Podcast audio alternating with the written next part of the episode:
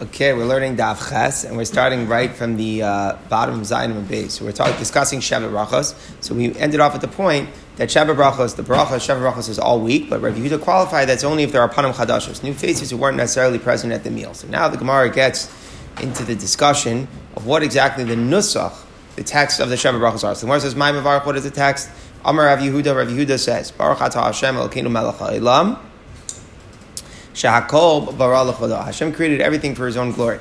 So what is the pshat in this bracha? What is it doing here? So the Rishonim explained to us that this really is not from the Seder of the Sheva Brachos. It's not directly related to the couple at all. What it is that it's directed towards the crowd. And what we're noticing, and this is a key element of a Simcha, of a wedding, and then the ensuing week of Sheva Brachos, that people come to support the couple. So you're really making a bracha on the fact that there are different types of people. Hashem created crowds, Hashem created community, different types of people. That's what the central bracha of HaKol Bara Lechodo. Then you have a second bracha, Yotzer HaAdam, which is Baruch Atah Hashem Kenim HaCholam Yotzer HaAdam. Here as well, it has nothing to do with the couple. The Rishonim explained that it's really just an introduction. And we're going to learn more about the sense of this introduction coming up. But basically what it is that we're going to talk about how a person was first created, and then from him, then there was also a woman who was created. We'll see it was a separate Yetzirah, was created separately, we're going to talk about. So as an introduction to get to a couple, which means that there's a man and a woman, we first discuss how the origins of that, how it first came to be. So that's why we have a second bracha of Yotzer HaAdam. Just to give a little bit of an explanation here to an important point. Normally, some brachas start with Baruch Atah Hashem, and some don't. You ever notice that? So these, whatever, the rule is, whenever you have a series of brachos, so the first one will start with Baruch Atah Hashem Elokeinu Melech HaOlam, but then usually the other ones will use the same Baruch Atah. You don't need to continue with that. Like, it's like, when you say Berachos Kriya Shema, Hava Rabba doesn't start with the second one. Why? Because it's continuing. It's piggybacking on the same Baruch Atah Hashem. But it has to be a series. It has to be a flow. If I randomly juxtapose two brachos together, that's not called brachas muchal achavet. That's not called a series. So this is a good example like that. Both the first and the second bracha have their own Baruch Atah Hashem because there's no connection between the fact that you're giving a bracha on the crowd, which is really general. Technically, you could have even done that before you even started the Sheva Brachos. And this bracha of Yotzer HaAdam, which is a general introductory remark before we get to the couple. And now when you go to the third bracha as well, when you're finally going to get to the fact getting more towards the couple, you're going to have another bracha atah because the second bracha was introductory. It really wasn't part of discussion of the couple. So the third bracha is Baruch Atah Hashem Elokeinu Melech HaOlam Asher Yatzar Es Adam B'Tzelmo. Hashem made man in his image, B'Tselem Dvosav Niso, and it's Tselem Elokim, whatever exactly that means. B'Tselem B'Menu Binyan Adiyad, he prepared for himself a building forever, for eternity. And what that is, that refers to Chava. That V'Hizkin Lo Mimenu, Hashem made from himself a building of eternity. That means that Chava was created from Adam's body, and she is like a building for eternity means that there's going to be the female forever. Baruch Atah Hashem Yotzer, Baruch Atah Hashem Yotzer HaAdam. And if you notice that there are certain brachos which finish with Baruch Atah and Baruch Atah Hashem, even though they also started, that's whenever there's a complex in the bracha, whenever there's different points that the bracha made. So in this one, it wasn't just one statement, it was a few phrases that were strung together, so there's a Baruch Atah Hashem at the end. Now, the fourth bracha doesn't start with Baruch Atah Hashem. It just launches in. Sos tasis v'sagel ha'akara, that the one who is barren will eventually rejoice and be happy when their children come in her in happiness. Baruch Atah Hashem misameh tzion b'vanah. So it's interesting. We turn to Jerusalem. The barren one here is a mashal for Jerusalem, and the joy will eventually come. What does it have to do with this? Because the joy of Jerusalem is always likened to the Chassan and the Kala. So therefore, it's always given to us as a way of like depicting what the glory is. Well, we look at the glory and the happiness of Chassan and Kala through the way that it relates to the future Simcha in Yerushalayim. A further point, Rashi says, is that it's always important to mention Yerushalayim at the wedding because we don't want to forget our pain at the time of our happiest joy. So that's always, the Jew. In Judaism, it's very important. Joy and grief often coincide, and we see this here in the blessing itself. That's the fourth blessing. So it's really for Jerusalem. And then the fifth bracha, which doesn't have its own Baruch Atah Hashem because it's continuing on the piggybacking of the Baruch Atah Hashem. So the fifth one is Samech, the Samach Re'im Ha'avim, that we're blessing the couple here, that they should be very happy. The Re'im here means a couple. It usually means like friendship. Here it's like more like a couple, because just as, Adam and Chava, when they were together in Gan Eden, they had tremendous simcha. There was like whatever, that blissful state that they were in. So we want the couple to have that as well. Baruch Atah Hashem misameh Chassan v'Kala. So that's a general bracha there for the couple. And then the last bracha, it's interesting, it starts with Baruch Atah Hashem Elokeinu Melech HaOlam. So you would think it shouldn't, because it's just piggybacking on the one that was before. But Rashi explains that the last bracha can be said by itself. The other brachos you only say if they're in there all together, like if there's a Panim Chadashos. If you ever show up at a Sheva Brachos, fun fact, and there's no Panim Chadashos, so then you're not going to cite the other brachos, but you will recite this next one, the last one. So it's really its own individual thing. It's not part of the series. So therefore it starts, Baruch Atah Hashem, Elokeinu Melech HaOlam, and then we launch into all the beautiful things, the creation of happiness and the way that it relates to the future of Jerusalem. Asher Bara, Chassan, Simcha, Chassan, Chala, Gila, Rina, Disa, V'chad, V'avach, V'shalom, V'reyes, all the different expressions of love for one another, and then we continue that towards Jerusalem. God should speedily make it heard in the city of Jerusalem. Rashi just notes there's an interesting difference. Before we were blessing the couple, but we said Mesameh Chassan v'Kala, bless the groom and the bride. The last bracha is Mesameh Chassan im Kala, to bless the groom together with the bride. And Rashi notes that the difference is that the first time we said it, we were blessing them as individually. In other words, individually, they should each thrive in the relationship. And then the last point is that we're blessing them within the way that they join together and that they should thrive together as a couple. And that's essentially two different points, but very important to have both of those components in the marriage. And then what's interesting is that the Gemara doesn't note that the Borei Pri Hagafen, right? We always call it Sheva Brachos, seven brachos, but the truth is it's really only six. The seventh bracha, the Borei Pri Hagafen, is the seventh one. So what's interesting about it is that it's not, it needs to be said. It's not really its own special thing. Sometimes you'll see at the minhag at a wedding, when you say the Borei Pri Hagafen first, is that somebody will be called up for the first two brachas. It's not halacha, it has to be that way. But it's a little bit sensitive. It's like somebody who gets the Borei Pri Hagafen, that's like, that's the weak one.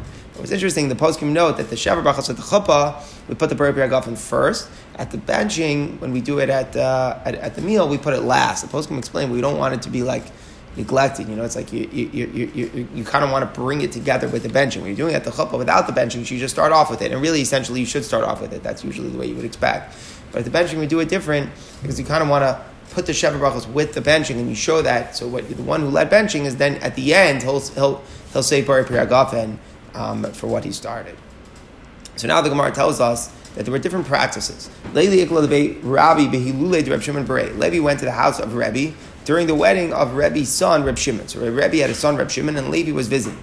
Baruch Hamesh, Levi only said 5 of these 6 blessings. Again, we're referring to them as a series of 6. So he left out one. Which one did he leave out? So contextually, we will be able to tell that he left out the second one. He didn't recite Yotzer HaAdam, that introductory bracha that God created man alone. He left that one out. He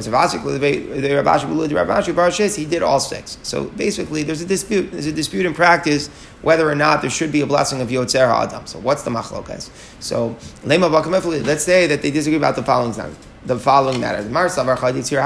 Levi holds there was only one time, there was one creation of man. So in other words, what that means is that man and Chava were created as a double figure. And the Gemara Eruvin has such an opinion that originally what just happened is that God created this one single entity of a person, where Adam and Chava were just back to back, two different sides, and then eventually they were split. So you don't need to have two separate blessings because the next bracha is going to refer to the creation of man and Chava, right? It's going to talk about how Hashem created the Tzelem, the Musav, Niso, V'Hiskin, Lo, B'Menu, B'Nyan, Adiyad, how God also made Chava. So if you're going to have that bracha, so why do I need a first bracha that God created man? There's no God created man and also God created Adam and Chava. There was just simply one creation of Adam and Chava together. So therefore, according to him, that opinion, he left out the second bracha.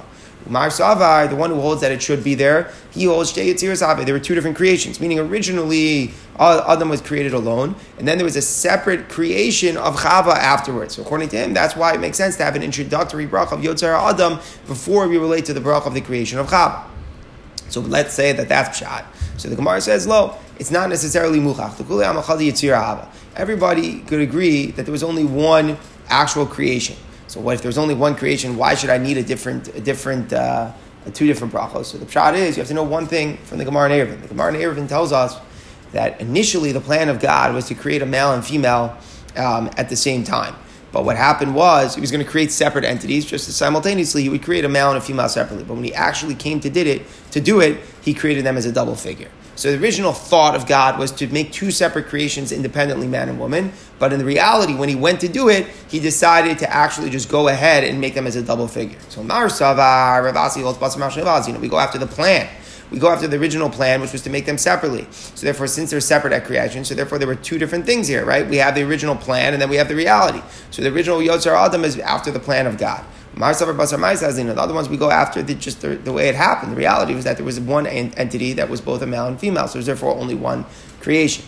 And the Gemara brings out this point from the Pesukim. Rabbi Yehuda brought a contradiction in the Pesukim. So it sounds like basically there's an individual, right? Man is created in the singular. God creates man in his image. So it sounds like male and female were different. Uksiv, Zachar, Unukeva Baram, but then it says it was done in the plural, as if there's both a male and a female. So, basically, the question that we have is that when God did create Adam, was it just Adam, or was it part of a creation of a male and a female? So, which one is it? HaKesad, is it Adam alone, or is it not? The answer is, originally, the plan was to make two separate human beings. But in the end, there was only one being that was created, the male and the female combination. So, obviously, it's a very difficult Gemara, very difficult concept that HaKadosh Baruch Hu has a thought to do something, and then there's a switch in terms of the reality. Just understand a little bit what that means. There's a concept where HaKadosh Baruch Hu instills in the Bria a concept of what is ideal, and then a concept of reality.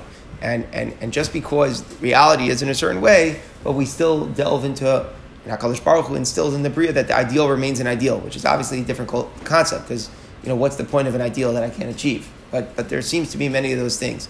And basically what it is that Hashem theoretically wanted there to be a very separate sense of man and female, where they weren't as dependent on each other as we see the reality of the world being, meaning the dependency of one human being and a spouse on the other is the reality and the way that God created it, and that's manifest in man and female being created as one union. But in the ideal, that wasn't the way it was meant to be. So kind of like the way you see it and the way everything that we live in the world and the way that we see the nature of relationships, it's the way it is, but HaKadosh Baruch Hu still instill that there is a concept of an ideal of a person existing completely as their own individual. All right. Says the Gemara, we learn a little more. Rav Ashi Ikla the Be'er of Avkaner. Rav Ashi went to the house of Rav Avkaner for a wedding. Yoma Kama Barakula. On the first year, Rav Ashi said to all the Sheva Brachos, from then on, it depended. Panim Chadashos. If there were new people, Barakula, then he recited all of them. But if there weren't, so Afushi Simcha Bim'ono. So you're just extending the previous Simcha, meaning there's no new increase, there's no new point. So if there's no increase, then Mevar Shehasimcha Bim'ono. So then you just say Shehasimcha Bim'ono. So just for a second, what's Simcha Bim'ono? We haven't really discussed that yet. Simcha Bim'ono is that when you start Birchas Hamazon, normally you just say Rabbi Sain of Arech, whatever that exchange, and then you launch into benching. But if you're at a Sheva Brachos or at a wedding, so there's a special introductory remark of Shehasimcha Bim'ono, where we thank God for the Simcha that's present. So you do that regardless of whether you have Panim Chadashos at the Sheva Brachos. You say Simcha Bim'ono, the Asher Bara, and the last of the brachos of Asher Bara. So bottom line is that you're really going to have in our terminology of Sheva Brachos, where we call it 7, because we have one of them is the Borei Pri Hagafen. So you're always going to have the Borei Pri Hagafen, and you're always going to have the Asher Bara. It's only the other brachos which depend on the Panim Chadashos. Just to speak out a point, I'm not saying it's bad. I don't think at any point, but there's absolutely no need to have a Panim Chadashos. It's not, as you see in the Gemara, it's not an imperative. If somebody's trying to make a party, it looks weird to make a Sheva Brachos and we didn't recite Sheva Brachos. But as you see in the Gemara, it's nothing fundamentally wrong with that. And if there aren't any Panim Chadashos, and then you just do what you do. It's not a b'diavad, you're wrong for doing such a thing. It's just, if there are Panim Chadashos, there's a newfound Simcha, then there is. If there's not, there's not. Then the Gemara continues, from after the week of 7 until 30 days after the wedding.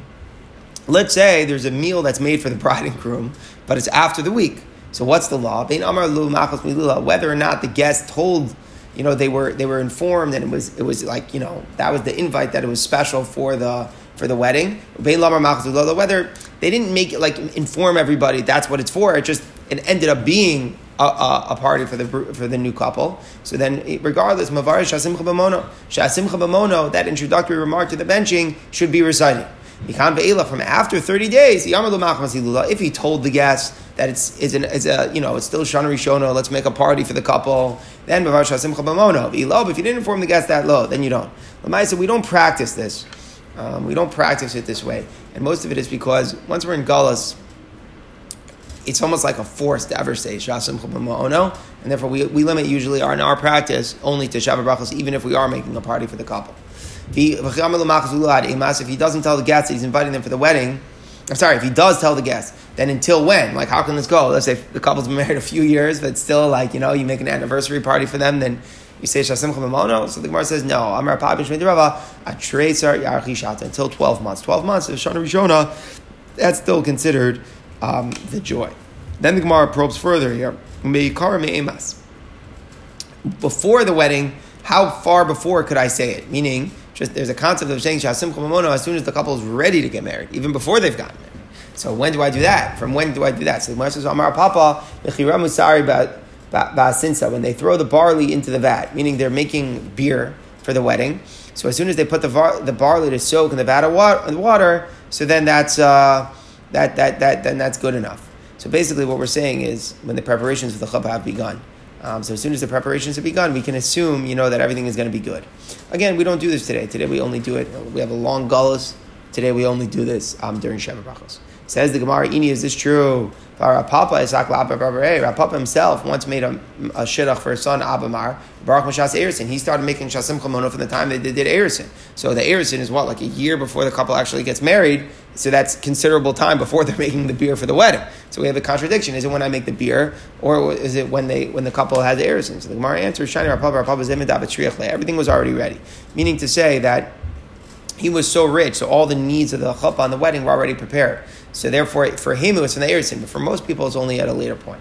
It says the Gemara, Rav Chaviva. Ravina made a shidduch for his son with somebody from Rav Chaviva, from Rav Chaviva's house, Rav Chaviva's daughter.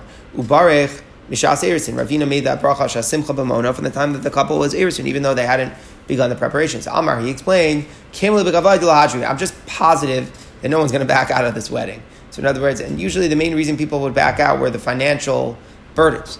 And that was like the main thing, you know, like the tanoim that are done customarily today at the wedding, customarily was done from the erusin, like before in the times, like the idea was that there were a lot of contractual things in the financial obligation. So, but basically he was saying is that Shehasimcha Bim'ono is made when you know the couple's going to get married. Erusin, you're hoping they're going to get married. Now, you know, not so clear. So it's, for me, I've got the means. So I'm totally confident that the couple's going to go through with this. So therefore, I'm doing it. But Lamaisa, what happened? It didn't work out.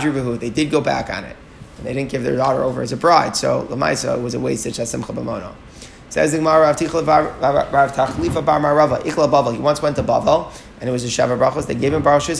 He made 6 long brachos. Meaning to say is that he just extended on the text of the brachos. Meaning the first 2 brachos we saw are very short. Shachol Bara Lechodo, Yotzer HaAdam. He extended on the Nusach. The Gemara says, we don't do that. Right? We don't do that. We don't want to do that. We don't extend. And again, the big nafkamina is that's why there's no Baruch Atah Hashem at the end of the bracha. There's only Baruch Atah Hashem at the end of a bracha, which is complex, which has different words in it.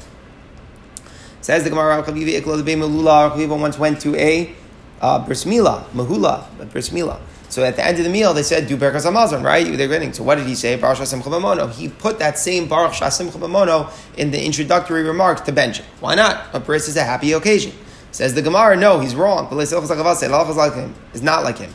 At a bris, we don't say it. Mishum de tridi, this leitzaradi anuka. There's a distraction from the happiness. Why? Because the baby's in pain. So therefore, since the baby's in pain at the bris, we don't say Shehasimcha Bim'ono. Fascinating concept. So the Pesukim, machlokas. What about at a pidyon ha-ben? The pidyon ha-ben, the baby's not in pain. So it sounds like the etzem, the simcha for the baby from the bris is machayvet. What about a pidyon ha-ben? That's a dispute whether or not we say Shehasimcha Bim'ono. Okay, continues the Gemara. We know we need a minion, right? We learned yesterday. Boaz gathered the 10 men, and that, we said the purpose was for Sheva Brachos, so that's minion. You need a minion for Sheva Brachos. So the Gemara says, Amar Rav Nachman Rav, Chassanim and a minion. The Chassanim can count, meaning you need 9 people plus the Chassan. Ve'ein Avelim and a minion. But when you need 10 people for an Avel, we'll see why do you need 10 people for an Avel? What are we talking about? We'll define in a second. But when you need 10 people for an Avel, the Avelim don't count. You need 10 people in addition. So it says the Gemara Meisve, it says in a Braisa, Chassan of Avelim and a minion. That actually the groom and the mourner can be part of making up a minion. So the Gemara says, Masizah Karam Soleh the Rav, you're asking a question on Rav from a Brisa. Rav Tana Upalik. Rav is actually considered to be a Tana and he can disagree. So very interesting. We learned a little history here. The concept how Rav was like the first generation of the Amoran. And he had a special power that he was considered as if he was a Tana himself. So asking a question on Rav from a Tana is not compelling. Rav can just say, I disagree. It's like a superhero power. You know, most of the Amoran can't do that. But Rav Tana Upalik. Says the Gemara, now we see an exchange about this. It Chassanim and a minion. The Chassanim are considered part of the minion. The Ein Avelim and Aminyin, the Avelim are not part of the Minyan. It says the Gemara Meisvei, we have a Kasha, Chassan of Avelim and Aminyin, that we do count them. Right? So that's kind of like the exchange we just saw, but it's coming out. So the Gemara explains. Top of the Amid Beis here. Kitanya, he, when is that? Right? So top of Birkas Hamazon. When you're talking about Birkas Hamazon, where if you have three people, you can make a Zimun. And if you don't have three people, you can't say a zimun. So we're saying a mortar could be counted as part of that. And why is that? Because he's chayav in mitzvos, right? So why not? There's no reason why the mortar can't be included for a zimun. Kikama Rabbi Yochanan. When was Rabbi Yochanan saying that the mortar is not counted? Bishura. He was talking about the row. So what is the row? The row is that we're talking about right after the kfura. So right after the burial, there's a row around it. It's like the initial comfort nicham avelim that they do. So everybody stands around him.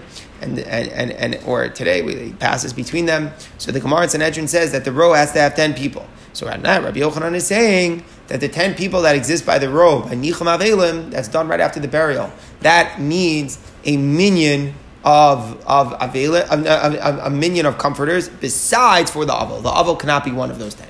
So we're not talking about him being part of the benching or whatever it is that he could do, but we're saying part of the minyan that exists to comfort him, he cannot be counted.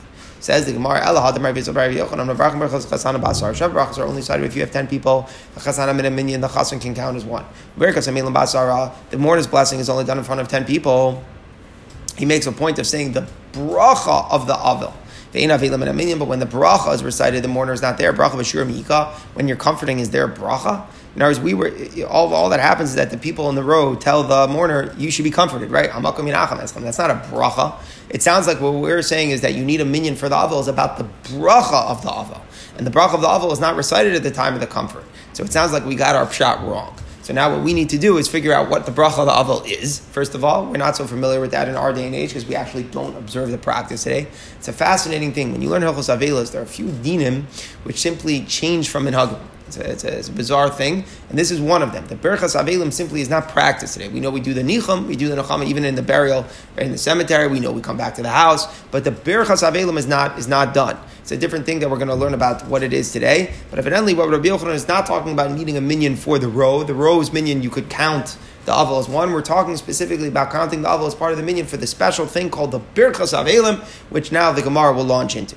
So the Gemara says, Ela ki amar Rabbi Yochanan. When is Rabbi Yochanan saying that the mourner is not counted as part of the minyan? Berachava. He's talking about what's done in the street. So the Gemara tells us that we still have glimpses of this today, but the Gemara tells us in Moikan that the first meal that the mourner eats is meant to be eaten in the street. In other words, he's coming home from the cemetery, and instead of going directly home, the mourner stops in the street, in a public square, and everybody brings out food to him, and the first meal is called the Sudas Havra, is eaten in the street together with everybody trying to be there for the mourner. And in that context, there is a special bracha which is recited, Baruch Atah Hashem Elokeinu Melech HaOlam Mamash Asher Bara Baruch Menachem Avelim. That there's a bracha that Hashem created this concept of comforting mourners. So this is the primary bracha, and it's a mamashachiyah of bracha to make, and that bracha needs a minyan. And we're saying that bracha that is made in the street is only true if there are 11 people. The Avel and 10 additional people. That's what we're referring to. Says the Gemara, Elah, the Rabbi Yochanan, recited with 10 people all 7 days, and the Chassan can count as the minyan. The mourner's blessing, you also need a minyan for all 7 days of Avelos, but the mourners are not counted. What do we mean all 7 days? The way we're explaining it's that one meal that you stop in the street on the way home and you have the Sudas Havra, there we make a bracha. Our explanation doesn't make sense that you have that for all 7 days of mourning. That just doesn't make any sense. So what's going on? So my answer is they could be found. Panim Chadashos. You could find it if there are new faces. Meaning to say, the same way we have a concept of Panim Chadashos increasing the joy and warranting all the series of Sheva Brachos by a wedding, by a new couple, there's also a concept of Panim Chadashos for a mourner. If there are new people who show up at the Shiva, who missed the Sudas Havra, they weren't there in the street, they weren't there to make the bracha, so then it like brings about more grief and more condolences. It's like new people to bring coming to the Shiva house, so then they will actually make a new bracha, which is a fascinating thing, because really the circumstance of making it is the Sudas Havra, the mourner making it in front of the mourner in the street. But now that a new guy shows up to the Shiva house, interesting thing, that's not really recreating that context, but there's still a din because of the Panim Chadashos, that we still say a new paracha. Now the Gemara is going to launch into a long story where we're going to get a lot of different blessings and things that were said at people at a Sheva house. So let's go. Happened with Rav Chaviva was the teacher. He taught the kids of Reish Lakish. He taught them in L'cheder. For Amri La'am, other people say he was the Mishnah teacher of Reish Lakish's son. What happened was a child of Reish Lakish died. So the teacher's kid died. Yom Reish Lakish didn't come to the Shiva on the first day. The next day, Reish Lakish told Yehuda Bar Nachmani, who was his spokesperson with him there. He told him, Amalei Reish Lakish said, go get up and say something about this tragedy. Meaning, go try to say... Go try to say something stirring to the crowd. So Pasach Amar, the spokesman, got up and he said, he looked at a pasuk. This is a pasuk from the end of the Torah. It says that Hashem saw and he was provoked by the anger of his sons and his daughters. So he interpreted it as follows. There's generations where the fathers are making HaKadosh Baruch Hu angry. What Hashem does, Hashem takes the anger at the sons and the daughters and they die when they're young. This is a very difficult concept. But he basically said to the guy, I mean, it's shocking. The Gemara's going to say, he said to the guy at his own shiva, like, it must be that you did something wrong, and that's why God killed your son. That's basically what he said. The Gemara will say in a second whether the response. It says the Gemara, other people say that the son was a young man. It wasn't a kid. He was an older a little bit. This is what the spokesperson told her. He quoted him a pasuk from Yishai. Hashem will not rejoice over the young man. He's not going to pity the orphans. They're all hypocritical. They're evil. And every mouth says nevala, derogatory, bad type of speech. When there's bad type of speech and the people suffered, his anger is not subsided. His hand is still outstretched. So what does this mean? What does it mean that Hashem's hand is still outstretched? Very famous concept here. Everybody knows why a bride goes to a chuppah. Obviously, everybody knows what's going to happen and what the couple is prepared to do once they get married. Anyone who's minabel, his mouth, and he expressed himself, he says explicitly, he says something about what the new couple is going to do. Even if there was a favorable decree for 70 years that had been sealed for him, meaning the guy has tremendous chosim, and hapach, love the ra'ah, it can theoretically be reversed and put in evil instead. Really, really scary idea. But the other netiya is that the whole lifetime of a person, HaKadosh Baruch Hu may be punishing a person for some obscene language that they said. And this is the concept of nivel peh, like the Gemara is saying, it's not, nivel peh comes in different forms. It's not like, you said a bad word. That's not so much the point in the concept of our Gemara. It's more the derogatory remark where a person is stating the explicit with those negative connotations. So that's what, anyways, this person said at the Shiva for this guy. He's like basically saying it must be that this guy had some sort of nivel peh, and that's why he died. So the Gemara, it's like astonishing that the person would say this at the Shiva house, right? So the Gemara asked this question. The Gemara says, he came, the purpose was to comfort the mourner. He's upsetting him, right? He's saying that the son either died for the parents or the son died for his own sins. I mean, who needs that at the Shiva house? So the Gemara says, this is what the spokesperson was telling Chibar Abba. You're important enough to be taken for the sins of the generation. Meaning to say that there's a concept. This is another difficult concept we're learning about. Is that there's a time when there's a door that needs a punishment. That HaKadosh Baruch Hu sees the way the matzah, forget about the individual level, but the generation in general needs punishment. And the tzaddikim's punishment will atone for what the whole generation needs. And the Jewish people are always looked at as a whole. And that's one of the reasons why righteous suffer, is that sometimes the righteous represent the punishment on the collectively towards the whole generation. So what he was saying to him, he's not saying you personally sinned. He's not saying your son was definitely bad. But he was saying is that you must be a tzaddik. It must be that you are that tzaddik that HaKadosh Baruch Hu was punishing for the general sins of what's going on here in the community. Obviously still difficult, but the Gemara has justified why it was a sense of comfort. Wouldn't try this at the next Shiva. Says the Gemara, Reish Lakish said to the spokesperson, all right, now that you comforted, why don't you get up and say something about God? So Pasach Amar, he said the bracha for a mourner. He said, Baruch Atah Hashem, and then he said, the great Hashem, who's so adir v'chazak v'rovna ra'os, mighty and strong, so many awesome deeds. Mechayim esim b'ma'amaro, he can resurrect the dead with his word. Oseglos and cheker, he does things that are beyond our comprehension. Menuflaos and misbar, numerous wonders. Baruch Atah Hashem mechayim esim. So this was a bracha which was recited by the Avelim. So Rish Lakish then said, now say something for the mourners. So he said a second bracha. He added more brachas, and these were general, like brachos HaShabach. He said, our brothers who are in trouble and crushed. During this morning, pay attention. This occurs forever. What does it mean that this occurs forever? It means that, to a sense, that everybody's eventually going to die. So that's always a subtle theme that we tell the mourners, don't cry too much, because death is still natural. Now, Sivu B'Sheish Mei Bereishis is the way from the 6 days of creation. Rabim Shasu, Rabim Yishu. Many have drunk from the cup of death, many will drink. Meaning, this isn't the first death in the world. There's going to be future deaths. Our brothers should comfort you. Says the Gemara, Amar Abaye. Abaye doesn't like the Nusach. Rabim Shasu Lema. You should say many have drunk from the cup of death before, but Rabim Yishtu Lo Lema. You shouldn't say that many people will drink in the future. Mishnei Rishonim Lema. You should say many in the previous generation drink. Mishnei Achronim Lo Lema. You shouldn't say the drink of the later generations. Why is that? The Amar Rav Shimon ben Lakish v'chein Tan Mishmei Rav Yosi LaOlama Yiftach Adam Pivla Satan. A person should never give Satan an opening. Meaning, don't speak about a future bad that's going to come. Don't open your mouth and say, oh, maybe God will or Satan will punish me. Amar Yosef Ma'ikra, where do we see this? Kistoma Inu Lamora Demino. It said that Hashem wouldn't leave us. Had Hashem not protected us, we may have been like Sodom or Amora. Maya Hadalei. So what does the prophet say? Oh, you're saying you're scared to become like Sodom and Amora? Shemit Hashem Katsine Sidom. Hear the word of Hashem, the chiefs of Sidom, meaning basically Hashem is going to punish you. So by opening, by the word, the people opening their mouth and saying maybe we're like Sidom, so then our HaKadosh Baruch Hu is taking it out.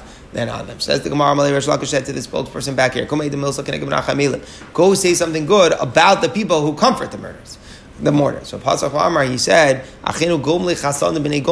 our brothers do kindness, and they're the children of people who do kindness, because that's the point of Nicham Avelim. Nicham Avelim is Gemilas Chasadim. That's what it is. You're doing kindness towards the mourner. You uphold the covenant of Avram, right? That's exactly what Avram. Avram was a Gomel Chesed, and as children of Avram, we were his children. We're his children so that we continue that. That's Hashem made the covenant with Avram because he knew that the children of Avram would also be like him. Our brothers, Hashem, who has all the reward, should pay you back. Baruch Atah Mishalem HaGimol. So now, Amalei Rish Lakish said to his spokesman, now bench Klal Yisrael. Pasach Amar Ribon HaOlamim. This is the final bracha here. Padei v'hatzel ma'alei tosham chayisrael. Redeem, spare, deliver Klal Yisrael. From Dever, sword, plague, all these things. And those are things that destroy the crops, bad conditions for the crops. From all types of bad things that can come to the world. Before we call God, you should answer. God who can contain, he holds back the plague. That was the last bracha, davening for the welfare of the Jewish people. Amar Ula. Now the Gemara just continues a little bit more practice, says at the morning. The rabbis instituted that there should be 10 cups that drunk, 10 cups of wine which are drunk at the base of Avil. And then really the Gemara Eruvin says that one of the main reasons why God created wine was to be Menachem Avelim. Right? The Gemara, sometimes people are surprised because we know during the 9 days you don't drink wine. But after the burial, once a person is already in mourning, actually that's one of the main reasons wine was created, is to be Menachem Avelim and eating meat as well. Eating meat and drinking wine is very much a recommended thing for the Avelim. So the Gemara says originally they had a rigid institution. It was a law. You got to drink 10 kozos. Three before a meal. They have to open up the innards. That was the idea, to make sure that a person would eat well. Three while a person was eating, they have to soak the food. 4 more after eating. 1 corresponded to the first bracha of benching, the bracha of Hazanas Olam. The second one corresponded to the second bracha of No Dalacha. The third one corresponding to the third bracha of Bona Yerushalayim. And the fourth cup of wine corresponding to the last bracha of benching of Atov HaMeitiv. Then they added even 4 more cups. 1 was for the attendants of the town, I guess you could call those like the Gabon, because they attended to the needs of the burial. So it's out of respect for them, they made a l'chaim for the supporters of the town who paid for things. 1 for the Beis Hamikdash. It's an interesting thing. We don't want to ever forget our mourning of the Beis Hamikdash. If we're mourning for that, we mourn for the temple. 1 for Rabbi Gamliel. The Gemara will explain why we're drinking from Gamliel there. But after 14 cups of wine, people obviously began to get drunk. And that wasn't good. So they put it back to the original practice, meaning the system of only the 10 cups. However, other Rishonim learned that even the 10 cups led to intoxication. So therefore they said you should drink, but that a person should go drink, but not necessarily 10 cups of wine. But it's an interesting thing. It is good to be done. You know, I don't know why it is. I have no idea. Anyone have any idea why it is like that, that people don't observe this? It's very much recommended in the Gemara. Maybe the 10 cups and the rigidity of it is not. But like you went to a Shiva house and there was wine, everybody was drinking. You would think it would be odd. But Lamaisa, the Gemara considers it to be the right thing to do. It's more than it's not frowned upon. It's the right thing, and it's one of the main reasons why wine was ever put into the Bria. Says the Gemara, what was the shot? One of the cups was for Rabbi Gamliel. What does that mean? My Rabbi Gamliel. So the Gemara says that Tanya says in price of Rishonai. Originally, the expenses of burying the deceased was even harder than on the relatives than the death. With a cost that was so high of burying him with such a fancy coffin and the shrouds and this and that, they were so expensive that literally people the financial burden was so heavy, and then more so than the death of the person itself. There was a point where people would just leave and completely, just shirk their responsibility of burying their relative because of the cost. Asher Bara, Gamliel, who was wealthy, he was the Nasi, so he treated himself lightly. He instructed before he died how his own corpse should be treated. They took him out in plain linen garments, not fancy shrouds, no fancy stuff, no silk, no kalamaklos, weekly pishon, and that's what happened. That the practice became that people started burying their dead in linen. So now we have this idea to commemorate the respect for Rabbi Gamliel. At every Shiva, we drink alachaim to Rabbi Gamliel. Amar Papa, that today people have the minhag to dress even if it's just worth a zuz, like mamish nothing, like meaning really, really small stuff, and that's the way we do it out of tribute to Rabbi Gamliel. Fine, that's where we'll stop today. I just want to say an interesting story. I don't know if it matters much. It's a little bit of a joke. There's a ma'aser of Rav Chaim Kreisworth. It was an absolute bucky in Shas. The person had his memory was perfect, and he used to quote Gemara's right and left Baal Peh. So when he was called up for Sheva Brachos, so he asked for a sitter, to know what to say. So they said they said to him, Rabbi, it's in the Gemara and Ksuvis. How do you not know it? So he says, if it's a Gemara, then I can say it by heart. And he said the Sheva Brachos by heart. What's the takeaway of the story? Talk about it.